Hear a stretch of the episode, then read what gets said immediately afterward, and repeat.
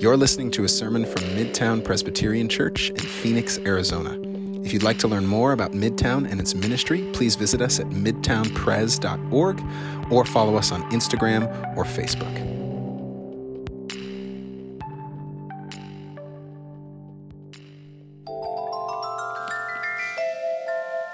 Well, hello, neighbor. It's a beautiful day in the neighborhood, right? Got some rain today. Glad you guys are here. It all started at 7:51 a.m. on a Friday morning in Washington D.C. An ordinary man dressed up in a faded blue shirt, basic black jeans, and a tightly bent Nationals cap arrived at one of the busiest metro stations in the city. He positioned himself against a side wall adjacent to a trash can, which filled his nostrils with the aromas of half eaten sandwiches and overburnt Starbucks beans and whatever the chunky foreign liquid was on the outside of the can. And then he opened up a small case and he brought out a violin. He set the case on the ground, he dropped a few dollars in it to encourage passersby to give, and then he held the violin up to his chin. See, for this anonymous man, this beaten down station was his stage. He would take the next 45 minutes to play for all the strangers around him. In many ways, that's actually a typical scene in any busy city. Uh, recently, I learned that these people are called buskers. Anybody familiar with that phrase? Buskers? Had never heard of it before. I got really familiar with it this year because I actually get, uh, get to become a busker soon enough. Many of you may already know this. I managed to get last place in my fantasy football league this year. and that means I've earned the punishment of sitting outside a Suns game and playing an instrument chosen for me by the winner of our league for two hours. So if you're looking for a bad time, come on down to Footprint Center. I'll be attempting to play the tin whistle for two hours. Yeah. Can't wait. But what if, what if the busker we so often pass by wasn't just a pastor who was bad at fantasy football? What if they were one of the most talented musicians in the world? What if the instrument they played was one of the oldest and most valuable in the world, worth over $4 million? How many people would respond then? And that's exactly what the Washington Post wanted to find out on that morning in DC. So their musician that they sent out there wasn't random. His name was Joshua Bell. He's one of the world's greatest living violinists. And they dressed him up like an ordinary dude, plopped him down at the peak of rush hour in federal Washington, and waited to see what happened. Now, keep in mind the sort of people that are walking by him here. We're talking politicians, lobbyists, lawyers, policy analysts. You know, all those jobs that sound really impressive, but you don't really know what they do? These are important people on their way to important things. And at that station on that day, they're all faced with a choice. They could continue in their tunnel vision busyness and hurry, blinds to the beauty all around them, right in front of their eyes. Or they could stop. They could be willing to be interrupted they could participate in the beauty there, then and there. And the results were pretty astounding. In total, about 1,100 people passed by Joshua Bell that morning. Guess how many stopped for any length of time? Shout out some numbers out of the 1,100. 20? Any other guesses? 50. 10, 50? 7. That's fewer than 1%. Beauty and goodness were in their midst, but they were too busy, too hurried to notice. And here's the truth, friends we all suffer from those same busyness blinders. We're all busy people in a busy world. And we don't need a subway and Joshua Bell to see this. All we have to do is ask each other one question How are you? You notice that? When you ask somebody, How are you? How do they respond? I'm good. I'm busy. Hey, how are things going? They're good. They're busy. According to recent studies cited in the Harvard Business Review, when asked the question, How are you? 80% of respondents use the word busy at some point. Social scientists have now started to refer to this dynamic in our culture as time poverty. We've become the lived embodiment of that gif of the cat in front of the keyboard. You know that gif? This one up here? This is us, right? busy, busy, busy, busy, busy, busy. Everything is busy. But what's most fascinating about our busyness is that many of us in America actually celebrate this stuff. We equate busyness with goodness and virtue. We've turned it into something that indicates we're healthy. There's research out of Columbia University that shows people tend to assume others who are busy are more important and more impressive. And another study by the American Psychological Association said that most people report busyness to be a morally admirable trait. To be busy in the US is to be better. And so many of us often unintentionally just go right along with that trend. We adapt busyness into our own lives because everyone's praising it, and then we treat it like a badge of honor. There's a phrase in our culture that we use all the time. I've talked about this before rise and grind. You guys know the phrase rise and grind. Come on. New York Times bestseller entitled Rise and Grind. YouTube video after YouTube video. Inspirational speeches encouraging you to rise and grind. And if you're not familiar with the phrase, basically what it means is that we need to become people who are busy from the moment we wake up to the moment we go to bed, or else we're not maximizing our lives. We need to rise and grind. But for as much as our culture praises it, busyness for its own sake isn't a virtue. In fact, it's often a vice it prevents us from experiencing the full and free life that God has for us. First, it does that by harming our physical and emotional health. There was a cardiologist back in the 1950s who first saw this disturbing trend coming. His name was Meyer Friedman, and he was one of the first doctors to illustrate how high stress levels connected to chronic busyness actually contributed to increased risk for heart disease. He coined a term to describe our American condition. He called it hurry sickness. And he illustrated that it was wreaking havoc on our physical and emotional health. He defined hurry sickness this way a continuous struggle an unremitting attempt to accomplish and or achieve more and more things and participate in more and more events in less and less time. Does that not sound like many of our lives? In fact, contemporary doctors have adopted his language. Hurry sickness is now a condition that psychiatrists will use to refer to their patients. But it's not just our physical and emotional health that this is harming in us, it's also harming our spiritual health. Because when we live like this, when we live lives of busyness without margin that are overstuffed with activity and constant doing, then we develop spiritual tunnel vision. We're unable to be present to ourselves, to the world around us, to God.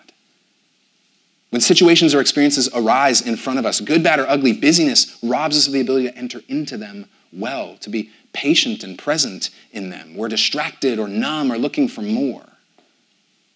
We suffer from interior immigration, as the great philosopher Douglas Steere put it.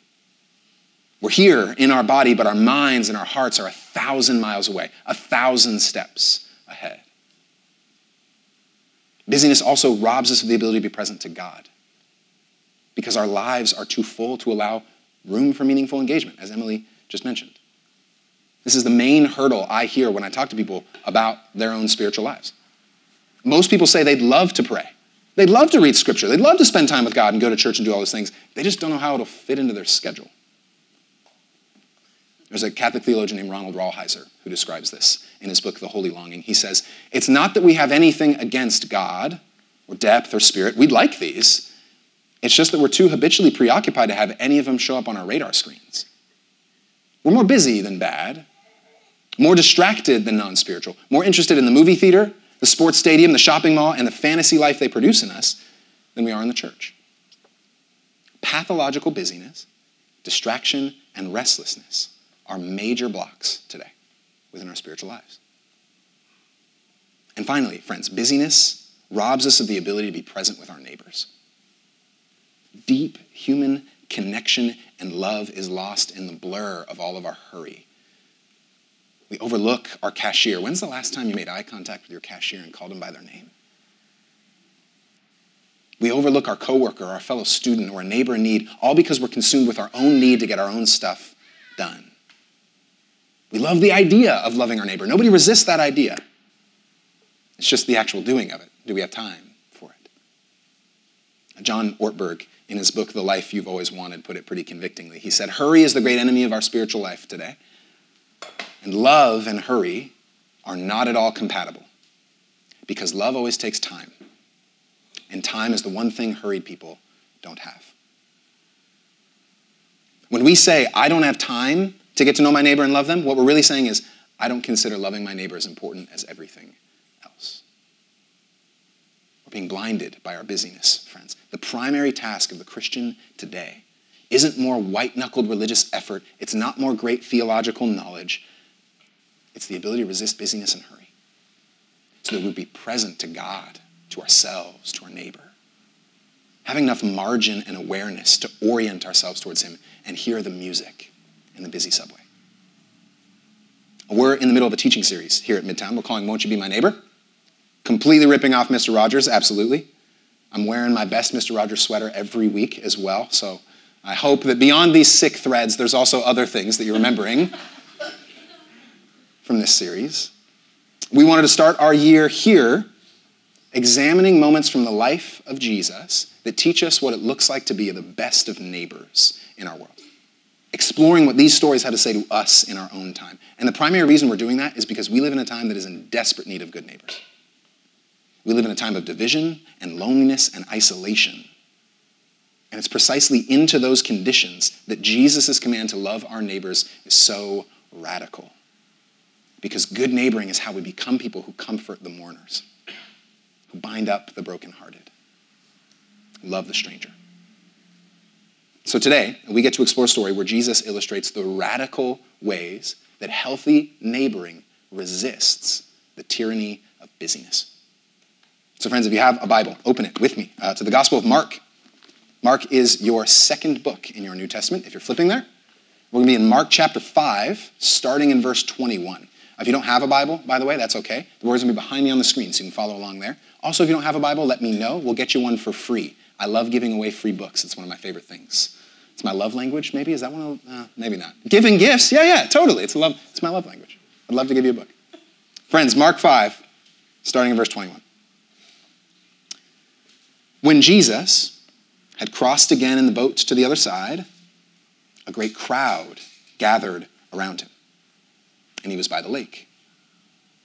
Then one of the leaders of the synagogue, named Jairus, came. And when he saw him, he fell at his feet and begged him repeatedly My little daughter is at the point of death. Come, lay your hands on her so that she may be made well and live. And so he went with him and a large crowd followed him and pressed in on him.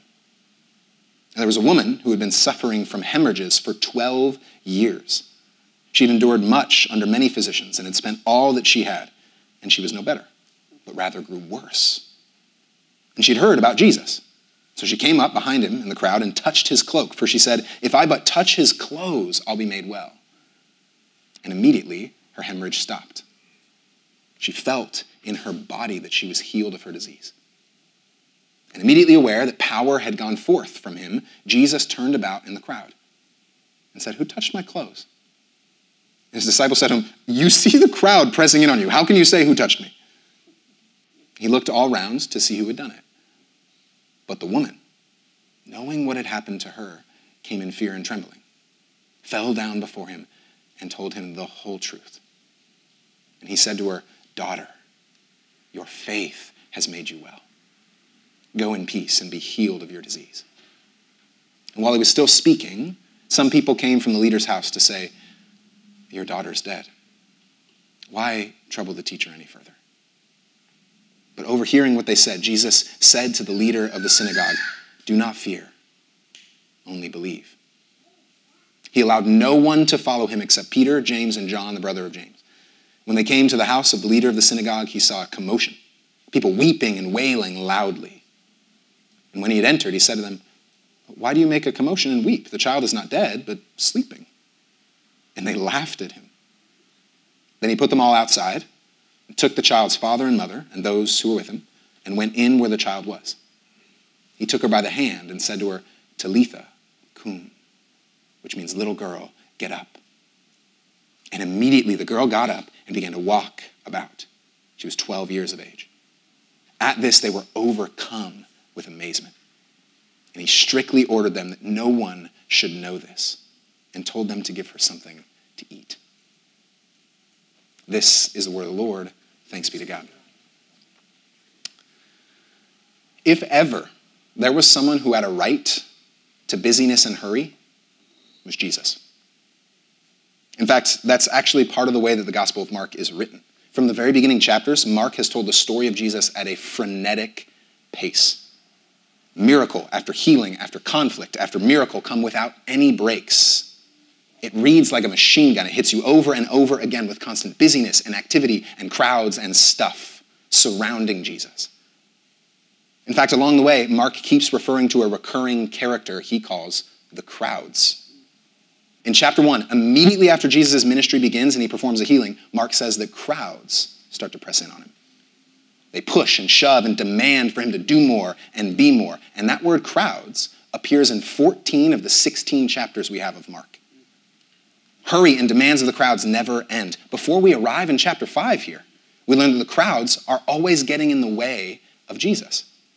To this point, they've already blocked a paralyzed man from getting to him pushed Jesus to the point of unsafety for himself, and they've prevented he and the disciples from doing very essential things like eating, praying, and resting.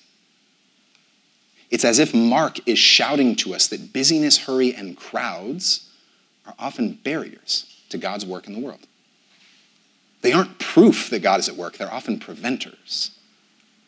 That's why Soren Kierkegaard famously said that the crowd is untruth or that Alcuin of York famously said, the riotousness of the crowd is always very close to madness. And that's a convicting message for all of us in our American culture. Or maybe just for me, because I'm an Enneagram 3 and an achiever. Convicting message for me. See, our culture often thinks the opposite. Most of us assume that crowds are the goal. We assume that busyness and noise and hurry and crowds validate our work and that more of those things means more success. More likes, more shares, more retweets, more business, more customers, more sales, more profit, more. More is the measure of success for us. I mean, imagine if we modern day Americans were in charge of Jesus' ministry at this time. How would we handle the crowds? We'd probably double down on them, right? That's what we do. We'd say, Jesus, you're killing it. So we've got you a book deal. We're going to start writing and publishing all these books so we can get the word out there. We're also going to build a mega healing center right here. And we've got a drive through healing line for people so we can just keep churning these suckers out, keep the crowds coming. We'll build a merch stand over there too hats, shirts, mugs. Everyone's got to hear about our healing center. For the kingdom? That's what we do. We double down on the crowds, but that's not what Jesus does. As the crowds are pressing in on him, in the chapter just before this, in Mark 4, the text says that Jesus leaves the crowds behind. He travels across the lake to the unclean Gentile territory. And then when he gets there, he goes to the fringes of that society. He goes to a man who is uh, compelled and overcome by a legion of demons. This is a man who's on the fringes, a man who's been overlooked, ignored, and belittled, and that's where God goes. That's God's pace, away from the crowds. He moves slowly to the last, the least, and the lost. That's what Jesus' neighboring looks like. And by the way, that doesn't mean that Jesus isn't productive. Just because he's not busy doesn't mean he's lazy. Jesus accomplished everything he set out to accomplish. Everywhere he went, redemption and restoration came. It's just that his work and love was never hurried. It was never dictated by the urgency and demands of the crowds. It was patient, attentive, deliberate. There's a Japanese theologian named Kosuke Koyama who wrote an entire book on this topic. He called it Three Mile Per Hour God. Three miles per hour is the average human walking speed. And so his point is that God is always moving at the pace that he needs to move in order to love humanity. Here's what he says God walks slowly because he's love. If he is not love, he would have gone much faster. Love has its speed. It is an inner speed. It is a spiritual speed. It's a different kind of speed from the technological speed to which we're accustomed. It goes on in the depth of our life, whether we notice it or not, whether we're currently hit by storm or not, at three miles per hour. It is the speed we walk, and therefore it is the speed the love of God walks. Friends, if we want to become truly loving neighbors like Jesus, then we need to learn to walk at Jesus' pace. We need to learn to resist the crowds and busyness and to hear the music of God that's playing around us, to walk at the speed of our neighbors in need. And in this story of Jairus and the bleeding woman and Jairus' daughter, we get a perfect example of what this looks like. In this story, we see three things about Jesus' neighboring. We see his neighboring has time, his neighboring is interruptible, and his neighboring brings new life. First, his neighboring has time. So after healing this demon possessed man in Gentile territory, Jesus and his disciples come back to Jewish territory. They cross back to the lake. That's what we read right away in our passage today. And who's there waiting for him? The crowds. It's like they've been waiting on shore looking for him to come back. They don't even let him get off the boat. And they're on him like moths to a flame. And in the middle of that crowd, one man fights and pushes his way to the front Jairus. And once Jairus gets to Jesus, he throws himself to the ground and begs Jesus to come to his house and heal his daughter. She's on her deathbed and he needs a miracle. Now we read that Jairus was a synagogue leader in that day, which means he was an esteemed member of the religious community. And at this time, that religious community already had come to some pretty clear conclusions on who Jesus was. He's a false Messiah with dangerous teaching. We need to push ourselves away from him.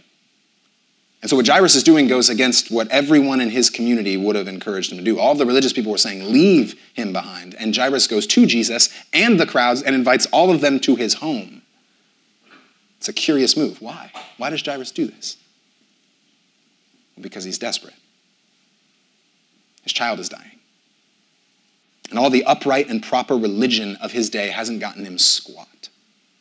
All the doctors of his day haven't gotten him squat when death is near to him and his family. All of those things suddenly seem much less important. All the social divides, all the religious divides, all the theological knowledge seems much less important.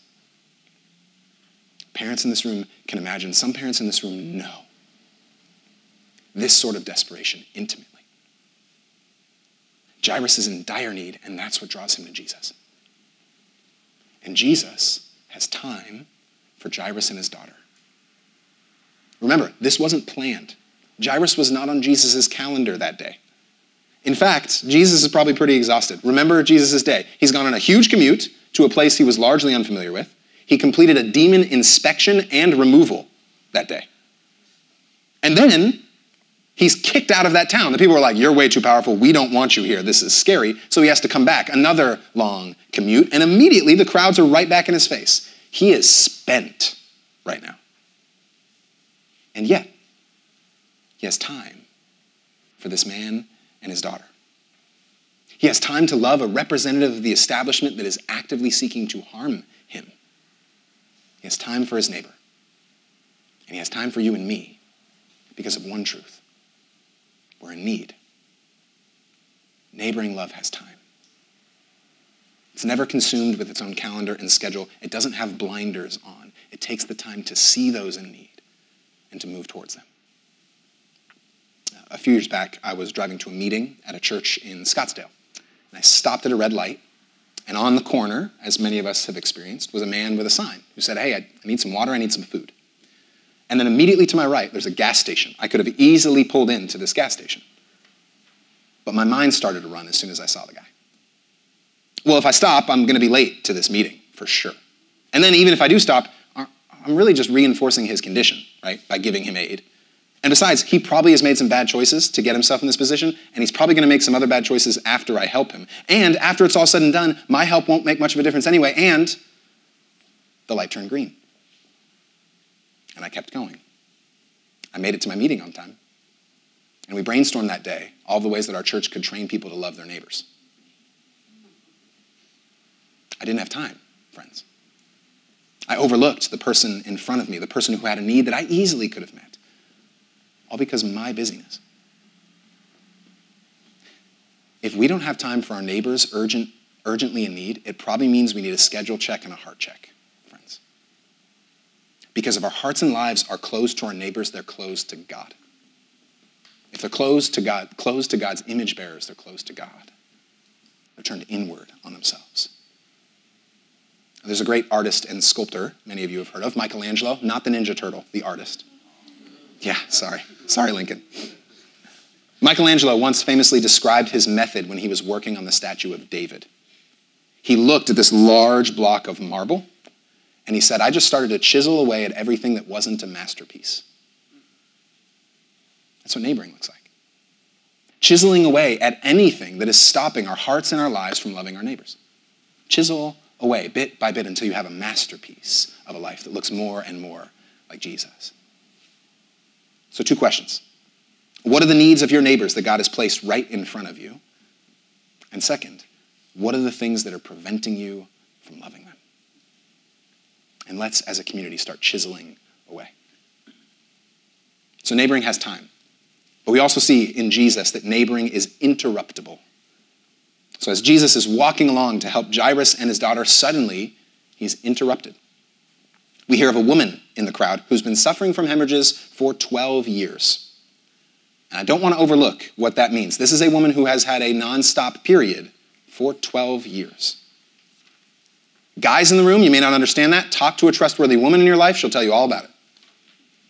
She has been going through hell. And it's not just physical here, this is also social for her. Because when a woman menstruated in the first century Jewish context, it made her unclean. Hygiene was tougher back in the day, and so during a woman's period, she'd have to stay quarantined in order to make other people not unclean. So for 12 years, this woman has been isolated, rejected, lonely, ostracized. For 12 years, she's been an outsider to the community. For 12 years, physicians and doctors have failed her.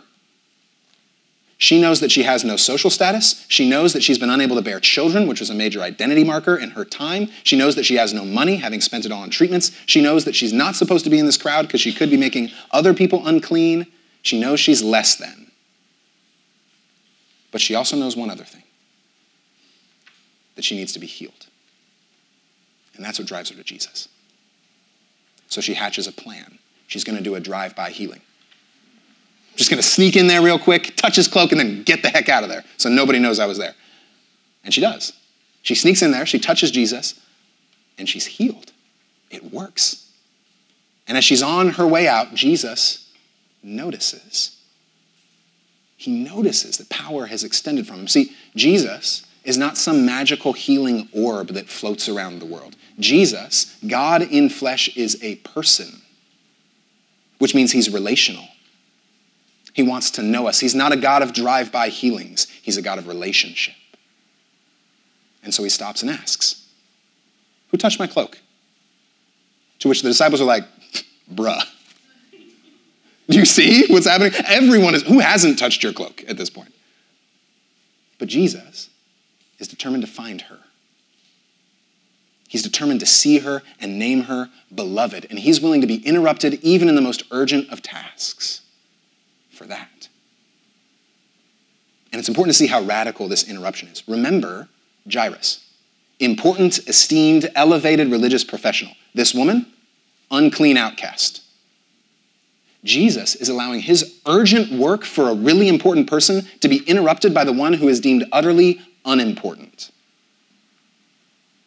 Friends, neighboring love is willing to be interrupted, especially by those who are overlooked, who are marginalized, who are deemed unimportant. And so often we walk through our lives with an utter aversion to interruptions because our focus is on our own stuff. We've got to get our stuff done, and it prevents us from seeing those we need to see.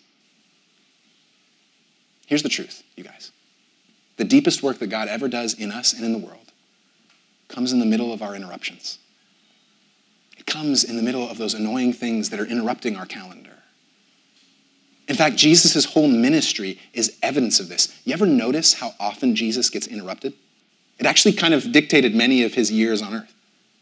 Just in Mark, this happens over and over. He's interrupted by Peter while he's praying. He's interrupted by an unclean leper when he's at church or the synagogue. interrupted by a paralytic when he's speaking the word. Interrupted by a blind beggar whose cry is literally stopping him from getting to the cross, the whole point of his ministry. Jesus was interrupted so often, his interruptions had interruptions. Interruption inception. That was Jesus' life. And every time, Jesus stops to love the one in need, to love the interrupting one. Friends, how we respond to interruptions shows us who we truly are. How we respond to the angry person in front of us at the grocery store, or the friend or parent who calls us as we're on our way out the door, or the child interrupting our workday, or the annoying student with whom we share a dorm, dorm room wall and whose music is always way too loud. How we respond to those people and those situations are the measure of our neighborly love. Uh, there's another theologian named Henri Nouwen who writes a lot about this dynamic of interruptions in his own life. He was a very accomplished academic, Harvard and Yale educated and teacher, and that meant he was a very driven, very accomplished person. He had a lot of goals in his life, and he was always moving towards those goals. But as he got older and followed Jesus more and more deeply, he realized that the interruptions to those goals were where God was really at work. That his interruptions were the places he needed to pay more attention to. And he writes about this in his book, Reaching Out. It's a long quote, but I think it's worth sharing it. It struck me this week as I studied.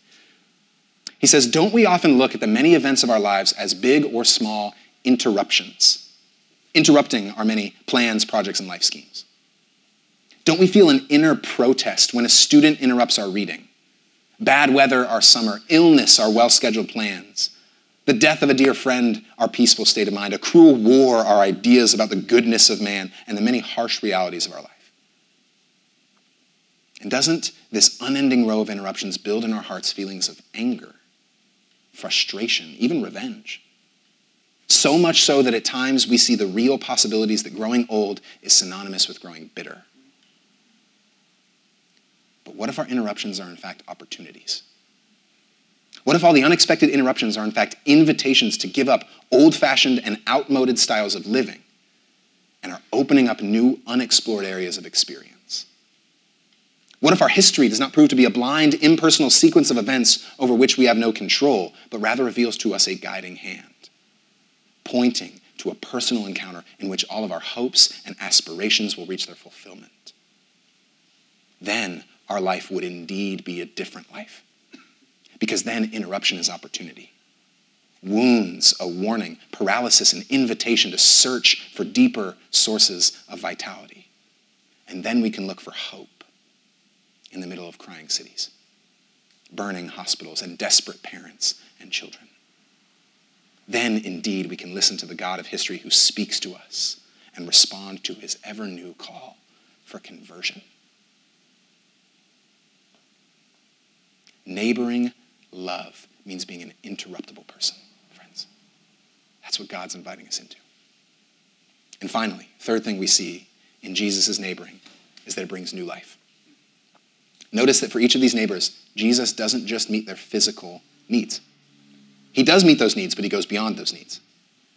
For the bleeding woman, for instance, he doesn't just heal her, he welcomes her into a family that she has not had.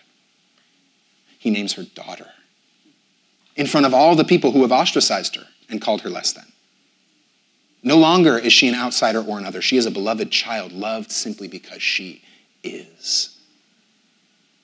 And so if you entered into this room feeling like an outsider or an other, feeling rejected alone and familyless. Jesus says to you without hesitation or fine print, You are a beloved daughter. You're a beloved son. You are welcome at the table. Simply come to me. Give me your life, and you'll be given an entirely new identity. And then for Jairus, he doesn't just respond to Jairus' need, he gives him hope. See, Jairus is in despair when he comes to Jesus. Think about how he must feel when Jesus responds to this woman. They're on their way to heal his daughter, and then this woman shows up and he's like, Are you kidding me? Her? My daughter is dying. Her? Imagine the grief when he hears the news that his daughter has died. But notice what Jesus says Do not fear, only believe. And as Jairus looks to Jesus with eyes clouded by stinging tears of pain and loss, he sees one thing complete confidence. Jesus has the keys to life. And all Jairus has to do is one thing trust, hope. He's saying to Jairus, Trust me, take my hand, because if you do, every tear will be wiped from your eyes. All your mourning will turn to dancing, all your pain will turn to joy. And so, whatever pain or loss or grief you carry with you here, friends, Jesus speaks those same words to you. He holds you in those places, and he promises that even death has no hold on you. Simply trust. Don't fear. believe. And finally, Jairus' daughter, the little girl. Upon arriving to her, Jesus discovers only wailing, loud mourning. And that was actually common in that day. In that culture, they had professional mourners, which sounds like a really bummer job in a variety of ways. But in that culture, professional mourners would gather around someone who had lost a dear friend or family member, and they would loudly grieve so that that family would feel solidarity and so that they would feel they could have the space to really deeply grieve. And Jesus shows up to that place and says, She's not dead, she's sleeping. Now, does Jesus really mean sleeping here? Most scholars think no. The phrase sleeping was used at other times throughout the rest of the New Testament to describe death. What Jesus is doing instead is saying that this act of resurrection he's about to perform is so easy for him, it's like waking someone up from sleep. In fact, his words to the girl indicate that. He says, Talitha kum. Those words are in Aramaic, which is the language that Jesus would have spoken. And the translation, little girl, get up, works really well. There's a scholar I was reading this week who pointed to an even deeper significance behind this meaning, behind this word. See, Talitha was not just little girl, it was an affectionate kind of pet name that parents would have for their daughters. And so some people think this an accurate capturing of this word would be something like honey or sweetie. Friends, it's not just that Jesus gives us a new eternal family. It's not just that he gives us hope in despair, it's that he gives us life in death. He comes to us and says, honey, sweetie, it's time to get up. With Jesus, when he has you by the hand, even death itself is just a good night's sleep. And so we ultimately see the final power of neighboring as followers of this Jesus. It's not just about being nice to people. It's good to be nice to people, be nice to people. Neighboring is not just about being nice to people. It's about becoming a channel of new life to all people. Because when we neighbor in Jesus' name, as Jesus did, we become the vehicles by which strangers are made family members, by which grief and pain and loss become inexpressible hope, by which the dying and dead come to life. As Teresa of Avila so beautifully put it, Christ has no hands, no feet on earth, but yours. Yours are the eyes with which he looks with compassion on the world. Yours are the feet with which he walks to do good. Yours are the hands with which he blesses all the world. Yours are the hands. Yours are the feet. Yours are the eyes. You are his body. When we have time, when we become interruptible, then we're the hands, feet, and eyes of Jesus, friends. We are the vehicles of new life. That is something we should never want to hurry past. That is something we should eradicate all busyness in our lives to be a part of. So this week, let's start chiseling away. Let's be people with time who are interruptible. Let's be people who look around our world and ask a life changing question Won't you be my neighbor? Let's pray.